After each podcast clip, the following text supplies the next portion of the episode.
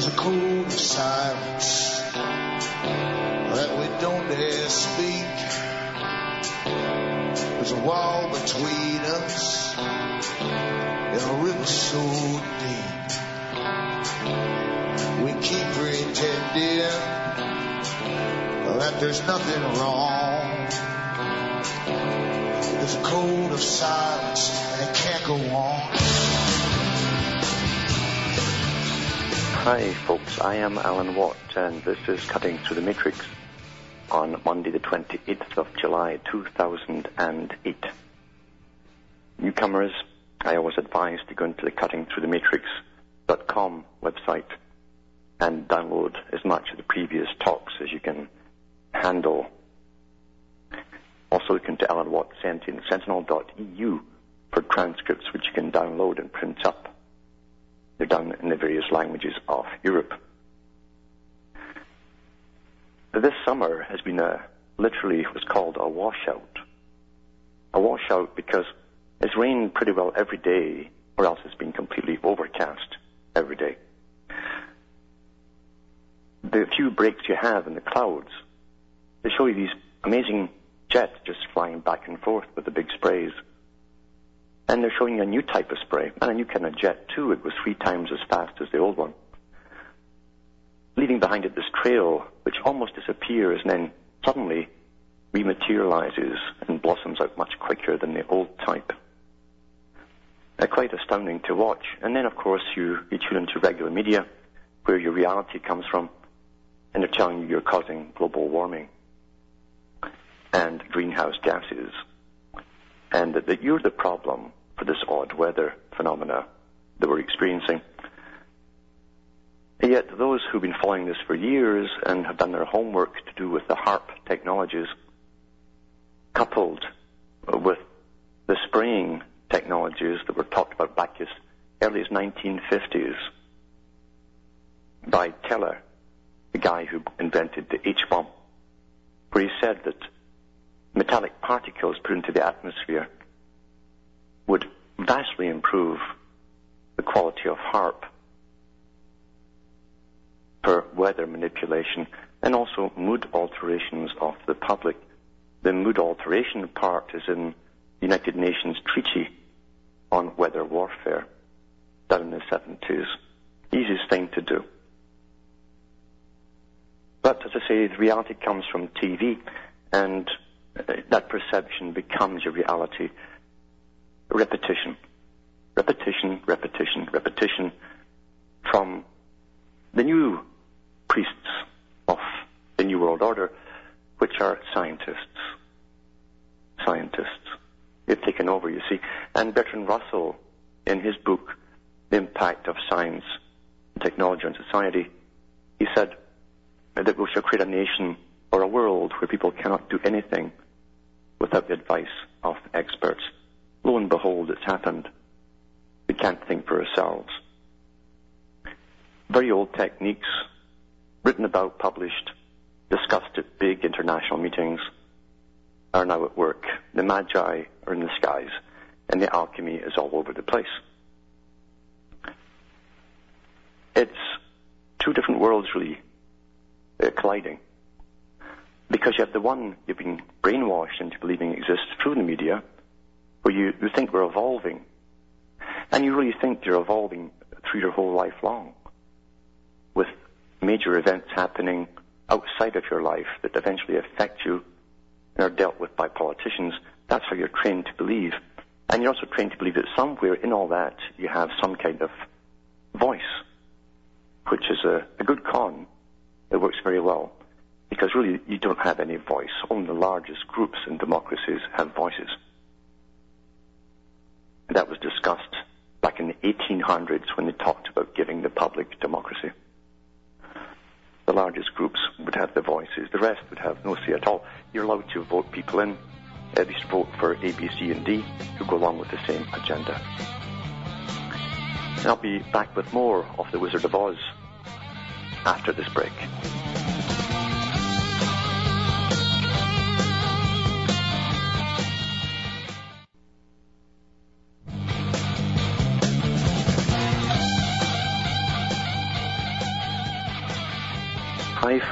I'm Alan Watt, and this is Cutting Through the Matrix, trying to point out some of the realities that really do exist amongst all the confusion. And that's how it's done. That's how you confuse people, is give them a whole bunch of different realities and many topics to choose from, many variations on each topic, led by different experts, and you just run in circles, forever adapting one after another and adopting one after the other until it becomes your own opinion. That's the one you stick with generally till you die. That's the world we live in. Most folk do not reason things through for themselves, and they don't rely on something that's very important, something that people used to, something called memory. The beauty of being able to live a few years is you can remember things if you were conscious at the time. And I remember when the big chemical industries came out with a massive advertising campaign across the Western world to sell the values and the beauty of eating margarine. Uh, this gooey, amazing chemical stuff that was sold as a substitute for butter. And at the time, I was reading uh, various books, including Russell and, and other ones to do with eugenics and how to bring the sperm count down and all the rest of it. And I thought to myself, I wonder if that's got anything to do with it. And lo and behold, of course it did. This is also in Charles Galton Darwin's book, The Next Million Years, how to bring down the sperm count, how to give even female hormones to males and effeminize them to an extent, and how to even make the females more masculine. All discussed at high level meetings, world meetings, by members of the aristocracy, with scientists involved, and Charles Galton Darwin was a scientist, he's a physicist. Nothing happens by chance in the system, nothing at all. And sure enough, over the years, after margarine and all the rest of it, came the big cholesterol scare. Remember, too, these characters have said for a hundred years or more they'd create a vegetarian society. And so meat suddenly was blamed for everything. Still is. Now it's, it's blamed for global warming. And, and ruminants, of course, are the claim are creating more gases than anything to get you off meat. Then we had the mad cow disease. And we take their word for it. Of course, only one laboratory in Britain could detect it, and it was a military industrial laboratory. So we take their word for it as they slaughtered millions of animals. Any length at all they'll go to to get the job done. In fact, the bigger the con and the bigger the show, the display, the more we're, we believe. We can't imagine them doing anything so big, such a grand scale, just like landing on the moon. And then you have flags blowing in the wind, which shouldn't exist. Stuff like that. The big, big one. And the cholesterol levels got blamed for everything. And over the years, they keep giving you new normals until you're, you've got hardly any cholesterol at all, but it's still too high. And you pay, of course, you always pay for the medications to make sure that if they forced you to take medications, you'd wonder why they were giving it to you. As long as you pay for it, you'll really believe they're there to help you. So after that preludes into this whole uh, con game to do with your health and how to lower sperm and all the rest of it, here's an article. Years, years, years later, showing you what they knew at the beginning. And it's from Virgin Media, 24th July 2008. Soya linked to low sperm count. Too much tofu may affect a man's fertility, according to a study linking soya and low sperm count.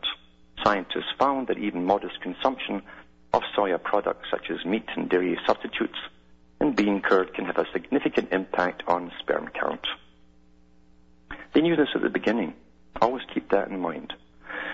Because it falls in line with the agenda. Anything that falls in line with the agenda, and, and everything pretty well does, had to be planned that way.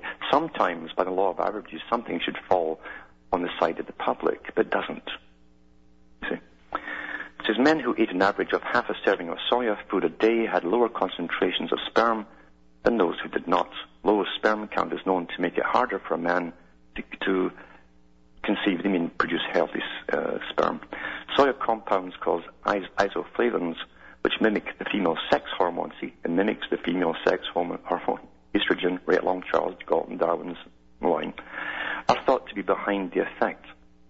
Animal studies have linked high consumption of isoflavones with infertility. So they always knew it, you see. But until now, there has been little evidence of their impact on human reproduction, I'll add, except at the top. Sperm count ranges between 80 and 120 million sperm per millimeter of semen for normal healthy men. But researchers in the US found that among the men they studied, those with the highest soya intake produced much less sperm. On average, their counts were 41 million per milliliter lower than those of men who did not consume soya products. The scientists led by Dr. George Chavarro from the Harvard School of Public Health in Boston questioned 99 men seeking help for fertility problems about their consumption of 15 soya-based foods. Each man was asked about his diet in the previous three months. The foods included tofu, tempeh, soy sausages, bacon, burgers, and mince, soy milk, cheese, yogurt, and ice cream, and other soya products such as roasted nuts, drinks, powders, and energy bars. Do you know that almost every candy you can buy, or sweetie as we say in Britain, everyone, they're using soya flour in them all now. They've been doing that for years. You can't get away from it. The scientists varied several or severing sizes to take account of the fact that different foods contain different levels of isoflavones. A standard serving of tofu was said to be 115 grams, and for soya milk, one 240 millimeter cup. Factors such as age, body mass index, which relates weight and height, smoking, alcohol, and caffeine intake, and the length of time since last producing semen were adjusted for. And that was also in the Press Association, a whole bunch of different newspapers. So there you go. There's another big coincidence that just falls in line uh, with the depopulation program. And you know, infertility today is the most booming industry there is in the Western world. It's a very, very wealthy industry, both for males and females, infertility. Quite amazing. But most folks, I say, will float through lives thinking everything just evolves by chance, willy-nilly, and it's all out of control until the scientists give us a solution to things. Never dawns on them the scientists caused it in the first place because it's part of an agenda. Has to be a part of the agenda because how many wish lists could you draw up and by luck fulfill them all? Be impossible. The law of averages say half should be half the coin should always come down at least half the time, heads or tails. But as I say, these guys at the top publish what they want, and lo and behold, it transpires every time. These guys have got a lot, a lot of luck, guaranteed that. And that's the world you live in. That's the world. Now he's just another little bit before I go on to colours here. And it's to do with water. Back in the 60s, they had I think it was the late 60s, early 70s, they had a big international meeting for the United Nations in Israel. They, they chose they chose these places that the average person can't go to very easily, and that was where they said that the coming big money maker and power holder would be those who controlled water. As far back as that, because after all, you see, in a war for the world and of the world, you always go for water and food that's standard even when you're sieging a city. When you besiege a city, you get your, the water supply cut it off. And you have them by the short and curlies. And you cut off their food supply, and you just wait them out. They must have water and food to survive. Very simple. Never changes. And I remember in Britain, where they, and it's the same across the world, they, they use public tax money, local money usually, to build up the big facilities for gas and for water and all these, these things like sewage and so on. And it works for fine for a long time. Then they change the government and they say, oh, it's so inefficient, we'll have to privatize it. So they, they give it to peanuts to their buddies. Literally peanuts. And it was arranged that way from the beginning. Get the schmucks to build it, pay for it, and then give it to their buddies to privatize. That happened in Britain with every facility there was, including the rail industry. And I remember in Britain, there was a bunch of politicians who first put ahead this bill to privatize the water industry. And the same guys who put the bills forward and backed it all left two years later and became the heads of these companies that now own the water. That's how blatant it all is. This particular article is from The Guardian, July the 12th, 2008. It says water bills to rise 450 pounds, uh, million pounds to save wildlife. 450 million pounds to save wildlife. And consumers face increase of up to 30 pounds a year as firms told to find new supplies. This is the country where everyone wanted to immigrate from because it was always raining. You were flooded in Britain. Uh, uh, that was a natural way of it. Householders face a bill of nearly half a billion pounds after water companies have been asked to slash the amount of water they have taken from rivers and aquifers and find alternative supplies. The price rises follow a review by an environmental agency which found widespread damage and threats to wildlife, including precious chalk rivers and wetlands and other protected habitats for water voles, salmon, and other wildlife. Now, all those things they can recreate if they want to with today's science. The move raises the prospect of new investment in controversial schemes, including pumping water from the wet north of England and Wales to the south, energy-hungry desalination plants, and new reservoirs. Guess who's going to benefit? Back after the following messages.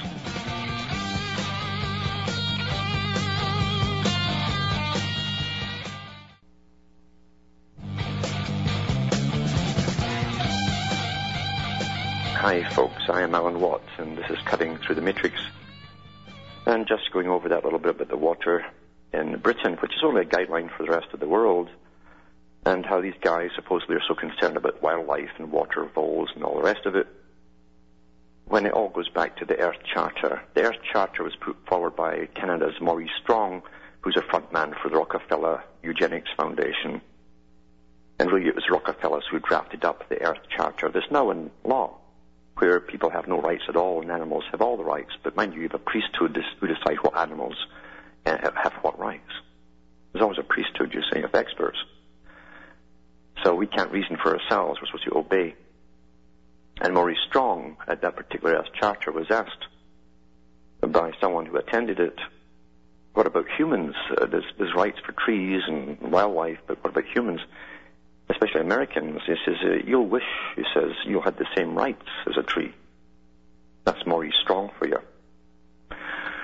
The front man for Rockefellers, the guy who's now working for the United Nations, who goes in and out of the United Nations and gets sent to assignments across the world. The guy who, when they set up a department in China for extra trade with China, they did a documentary on public broadcasting, and Maurice Strong went to a graveyard in China to visit his aunt, who was the best friend of Mao Zedong, an advisor. These families are international revolutionaries down through the ages. Quite fascinating. Quite fascinating, and they're still on the go, and they live to a very old age because they don't get the old age diseases they've given everyone else. There are antidotes to them, and they get the real stuff. Now we'll go to the phones, and we've got Rick in California. Are you there, Rick? Yes, I'm here. I'm here. Alan, can you hear me? Yes. Um, I just wanted. Um, this is sort of like a follow-up call. I just wanted to. I wanted to, to thank you for the information you shared with uh, me last week about you know Charles, Francis Galton and his letter about the Chinese in Africa. Yeah. I, it really helped me to understand and clear up some of the questions I had about Mugabe and and yeah. was that? Yeah, yeah, it's true. I mean, there's all the papers now full of, of Mugabe with Chinese troops behind them and, and all the rest of it.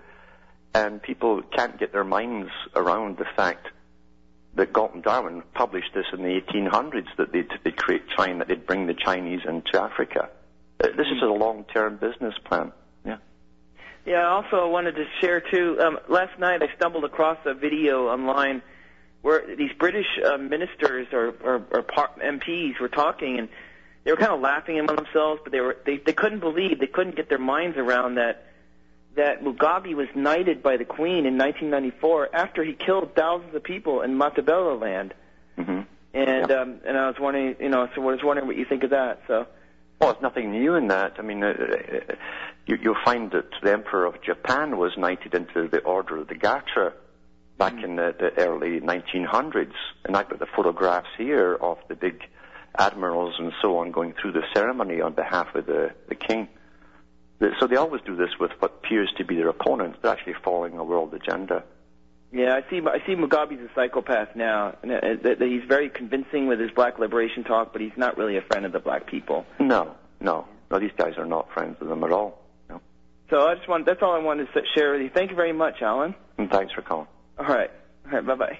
I know. And you've got Frank from Toronto. You're there, Frank. Can you hear me? Yeah, I can hear you now. Oh, there's some kind of reverb there, was there? Wasn't there ever, yeah. Oh boy. Good effects, though. Good effects. Good effects. Okay. Uh, I guess I was calling on. Um, I called to speak of a documentary that I saw just recently of a defector from the KGB uh, who had been groomed as his father before him, as they all seem to be apparently. And this guy, this fellow was very candid. He worked for the CBC in Canada. Ah, that's the guy. That's me that put out that word, so you're repeating something that I put out a while ago. Oh, d- I put out the, the guy's name and stuff uh, a few weeks back. Yeah, is that why I downloaded the documentary and watched it? that's probably why. Yeah. And was this the fellow who was was forecasting that once once the Soviet Union or or in each and every event that they ever took over a country, they would go in and eliminate all the people?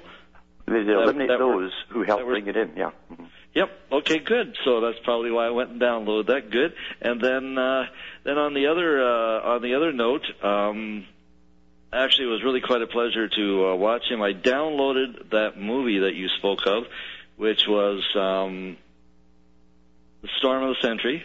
Yeah.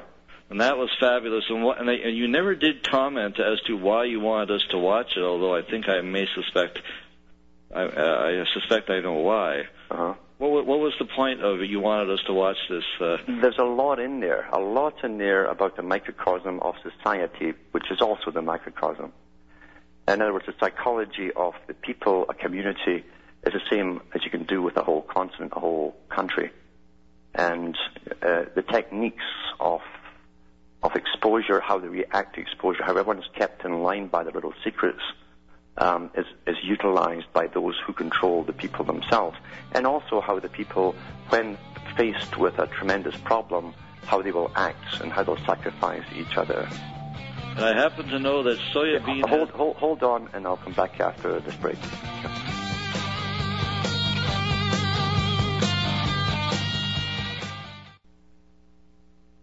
You're listening to the Republic Broadcasting Network.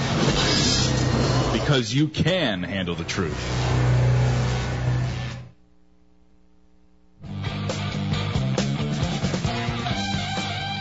Hi, this is Alan Watt, and we're on Cutting Through the Matrix. And we're talking to Frank from Toronto, who's going Hi to there. mention soya there. Yes, sir. I heard you speaking of soya, and I I do recall being exposed uh, some information about soya bean being a female hormone, estrogen. That's in your, this report, yeah. hmm Oh, was that in your report also? Yeah.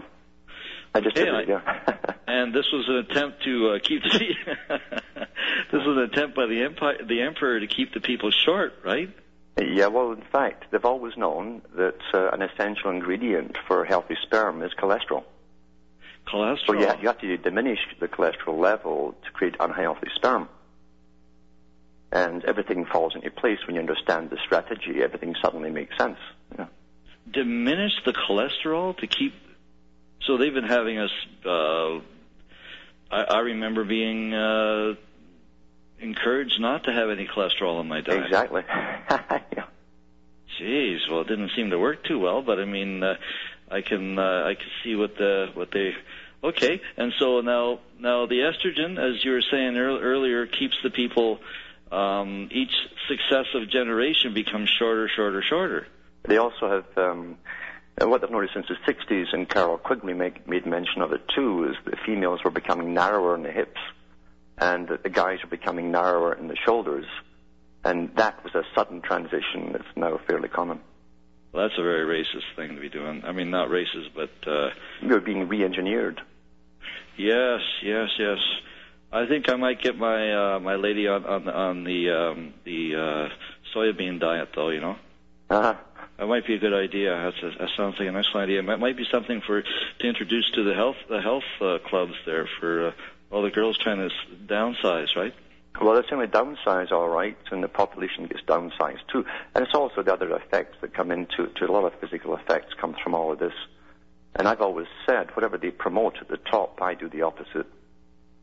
Absolutely, yes. I, I see. Uh, well, I can't always do that, but uh, uh, myself. But I, but um, I see, as you were saying. Um, oh, and then, uh, well, I have nothing more to say. It seems that uh, what I'm bringing is old news, and uh, I'm just uh, in eagerly uh, trying to participate in your shows here. They're all they're all so excellent. Thank you for another good evening, sir. Uh, thanks for calling.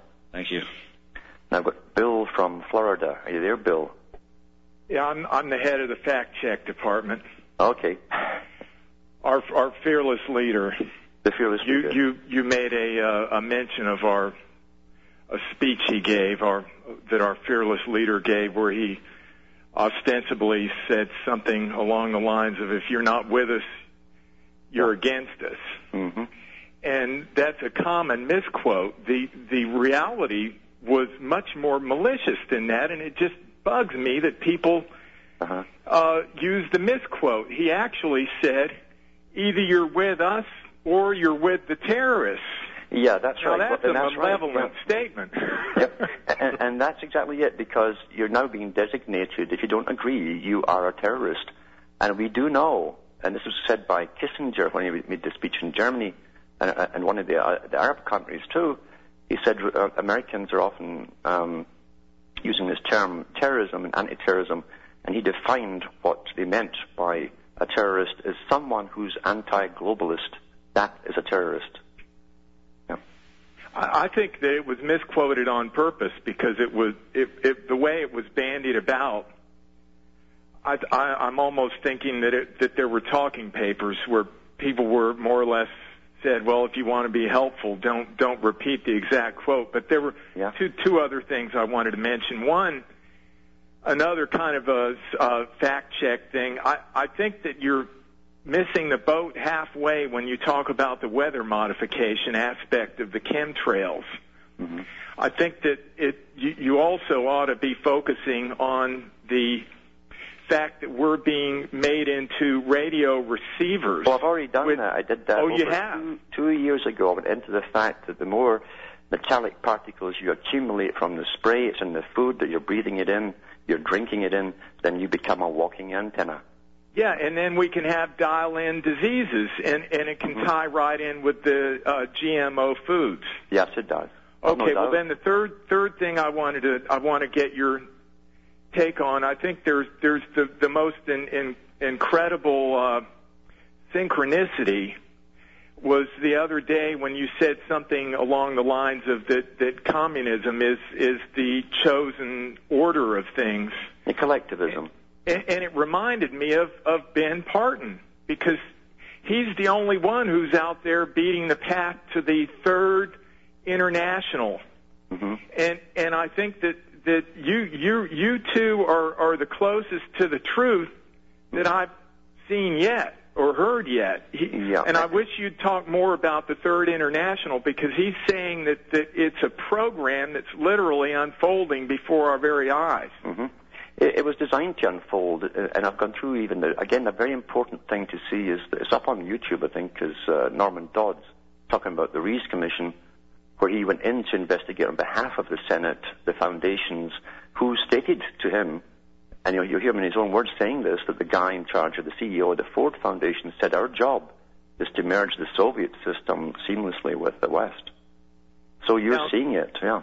How far? When when was that? Because he's saying what it was. Was it 1928? Oh no, this the was third done in international. This was even before then. Uh, the Reece Commission was done, I think, in the 60s.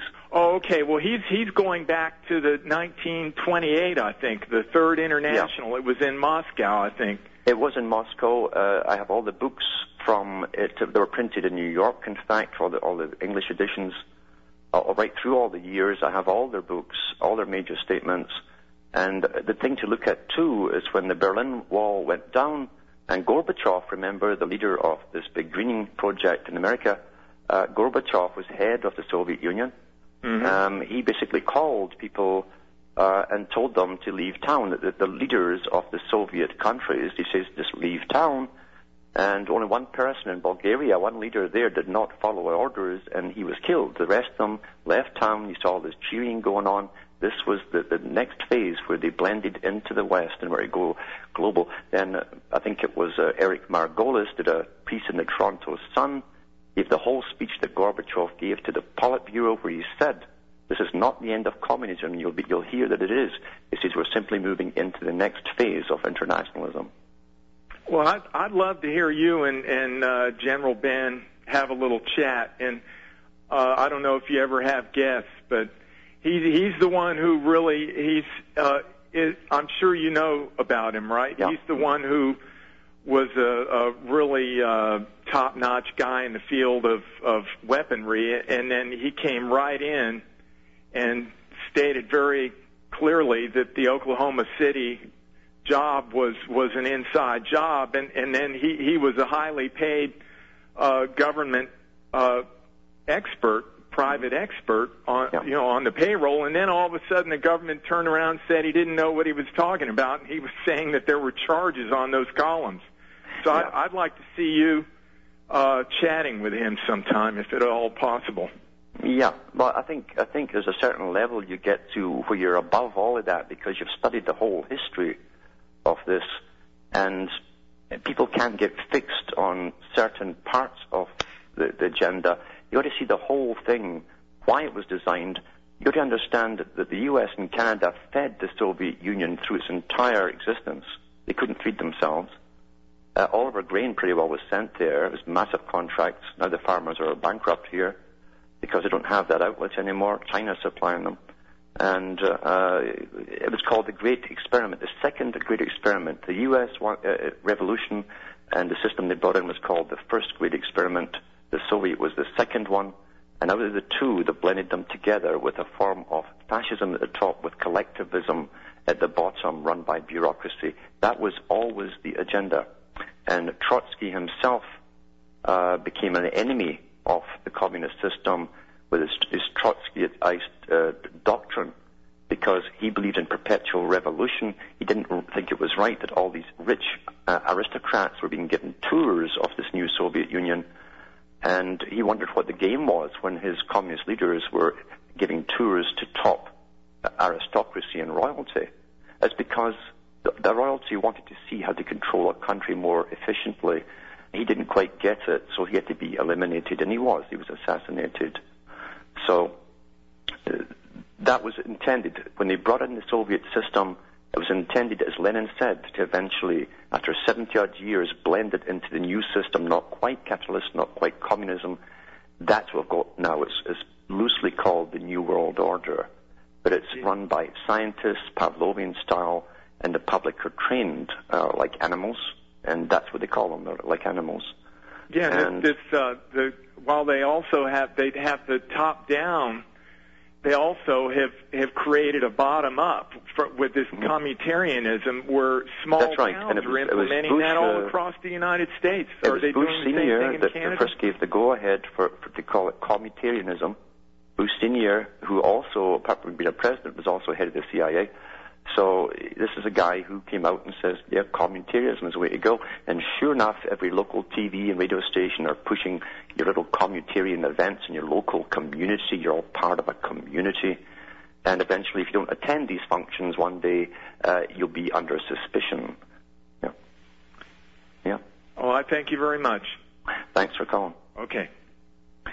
And that's what we have. It's it's uh, it's a well. We live through a schedule, through an agenda. We live through it. Most of the major events in your life are simply part of a long-term plan, and they know where they're going. And unfortunately, the masses follow on and adapt into the new parts of the new culture without even noticing. They have no memory of what was before. That's another part too. Now, was that was that Bill from Florida? Is Bill from Florida there? Okay. Now I've got Alex from Toronto. Hi, Alan. Hello. Alan, The new Yes. Batman movie is called The Dark Knight. Who is the Dark Knight? The Dark Knights. Uh, there's, there's a whole bunch of knights. There's a red knight and, the- and the blue and the green. hmm And there's also the Dark Knight. The Dark Knight, again, um, is the one who comes from the controller. You might say the controller. He's got special permission. He has more rights than other knights. He can get around them. He doesn't have to joust with them. They must open up the, the, the way to let them pass. The other knights must always fight. Remember, white and black are not colors. hmm You, you see? Ah, okay. and uh, the white um, basically reflects. Uh, black absorbs all the light of the sun, so he's got permission to go through all the other quadrants of the system. Oh, okay. Yeah. Interesting. You know, I re- also I recently watched um, uh, Blade Runner again, and at the end of the movie, Roy Batty, the lead repl- leader replicant, just before he dies, he's on top of a building, and it's dark night, and it's raining, and in the background is a logo, a neon logo sign, and it Yes. says TDK, huge, and that's the Dark Knight. Yeah, He's the Dark Knight. that's right. Yeah, interesting. Another one good, good one to watch is uh, uh, it's called Dark City. is another good one to watch. Oh yeah. Yeah, Dark City. Okay. It's got a Um, lot of allegories in there of the system. Yeah. I was uh, uh, watching a movie the other day. I went to the theater and they had a whole bunch of trailers. And it was interesting. They're redoing the uh, the day the Earth stood still. Yeah, And uh, there's a point. There's there's a point in the movie where uh, the alien character says to uh, one of the uh, Earthlings, says, "If the Earth dies, you die. But if you die, the Earth survives." hmm that was Yeah. pretty interesting. yeah, yeah. Well, a lot comes out of the, from the culture creators at the top. Remember, the Pentagon is one of the biggest funders of Hollywood. Mm-hmm, mm-hmm. Yeah. And all these new movies that are coming out, because I've seen all the trailers that are coming out for 2008, 2009, they're like, all of them are apocalyptic versions of, of visions Yes. of the future. Yes, and they all show uh, a future with a big military Mm. serving an elite that you seldom ever see, Yeah. and just masses of people living in rubble, all Yeah. the commoners. Yeah, Yeah, i- i- exactly, yeah. Dystopia, yeah. yeah. Wow. Okay, That's- thanks, Alan. Thanks for calling. Bye. Now I've got Kyle in Connecticut. Hello, Alan. Hello. Well, we know that they're attacking us by the air, water, and food, but what do you think about he who controls your eyes controls your mind? What do I think about what controls your mind? He who controls your eyes controls Yeah. your mind. Oh yeah, I know. I know. Well, that's that's pretty well it. Um, the ancients, even Zoroastrianism, uh, they understood uh, that uh, between the eyes and the mind itself, if they could get between the eye and the mind, they could give or re-alter or give a new perception, a false one, of what you were actually seeing. And once that one generation was trained, they would train their children. It's very simple. And so everyone had fire before uh, Zoroastrianism came along. Uh, however, with the new religion, suddenly that fire was a sacred fire from the sun, from the, the high god.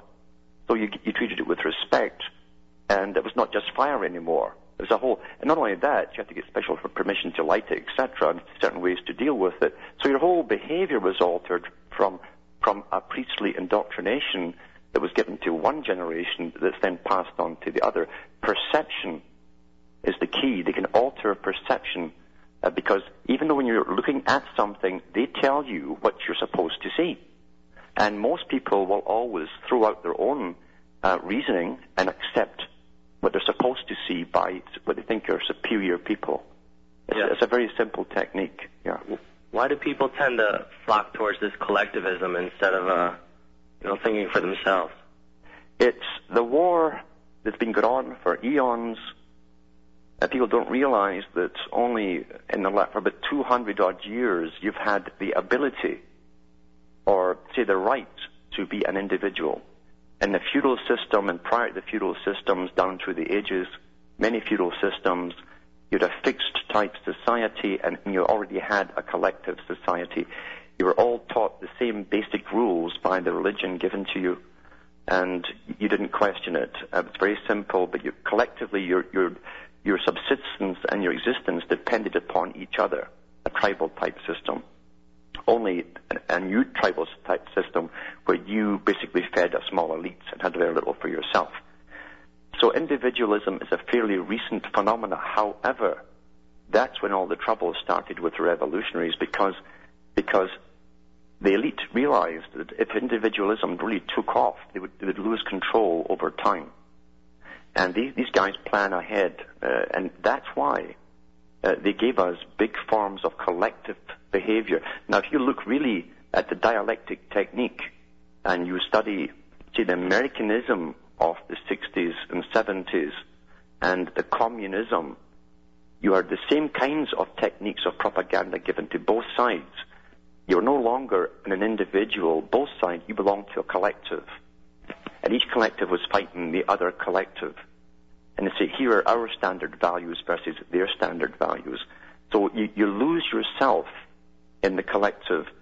And most people, because of the weight of the world, especially when you give them lots of stress and uncertainty, they will be absorbed by the collective. They give up the right to think. Back with more after this break.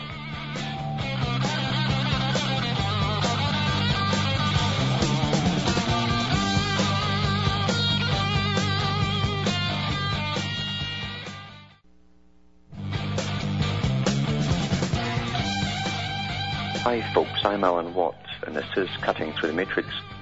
And just to finish up with the last caller there, he asked about why it's so appealing to submerge into the masses. This technique was used even in Nazi Germany. It's also used prior to that in the Soviet system, where things get so bad and someone comes out with a doctrine where all accepted, everyone is equal within that system, no matter how awkward they happen to be or unsure themselves, they must get a total respect from each other as long as they're part of that system. And there is a, a Google video that was put up with um, also with uh, a transcript from the teacher involved in an experiment, and they recreated this particular thing that happened back, I think, in the 60s where they tried it in school to give you the, the, to go through the techniques used to make you a collective within a classroom and how quickly it took off because everyone suddenly had a common cause, felt they belonged, and then could be manipulated step by step into something which they had to go along with. And this is called, this video is called uh, Third Wave. Third Wave. Um, it's quite interesting how it, it's well understood this, this whole collectivist idea, how you will submerge into a system if things are promoted uh, to make you uncertain of your own lifestyle or survival. Suddenly you belong, you feel you're, you've been taken care of, you must all pull together. That was a rallying cry for the Soviet system. We're all in it together. And of course, you don't realize you're all being used for someone else's agenda. Only 200 families moved into the Soviet Union to create it. They became the elite and they ran it their whole, the whole 70 years. They still run it today, their descendants. But the rest of the masses hadn't a clue. They're all being used to build something up for an ulterior purpose. And that's the problem with all collective uh, systems. You're always being used. Again, you're not an individual. And they don't tolerate individuality. Look at China. It's a good example today, and that's the model state supposedly for the world. Now, we might have uh, one minute left for, for Jeff from Nova Scotia. Are you there, Jeff? Uh, yes, I am, Alan. Yeah, I want to point out the uh, the fact that lead paint was banned from residential use in the United States in 1978 by the uh, U.S. Consumer Product and Safety Commission. And I want to get your comment on the connection between the fact that the military and industrial complex still uses lead paint um, in their own for, their own purposes. And I was wondering if that was to because it actually um, isolates or stops the ability for uh, satellites to scan. That, that's precisely the reason. Okay. And microwave can't penetrate it either, so they wanted to stop you. They want to look into your home, sure. Because they use lead aprons to protect you from uh, radiation when you're getting X-rays and stuff. I know. So that, that's the reason you've got it. Yeah, that's the reason for lead paint, as I say. Uh, it's a, a good shielding mechanism. They create the hype for it. We all get terrified, stop using it, They give us latex and all the other stuff that disintegrates with the sunlight outside. But uh, the military, of course, still use it. In that way, they're shielded from satellite, from any opposition. We are not. They want to look inside your homes, in your rooms, see what you're up to, and uh, they do a very good job of it. They've been doing this for the last 40 odd years. And we're the last to know, always. Always the last to know. We're not supposed to know really what's going on at any, any time at all. It's meant that we're supposed to think we know what's, what's going on. That's what the media is for. But we're never really let in to the real agenda until about 50 years after the fact. That's how it works. So once again, from Hamish and myself in Ontario, Canada, it's good night, and may your God or your gods go with you.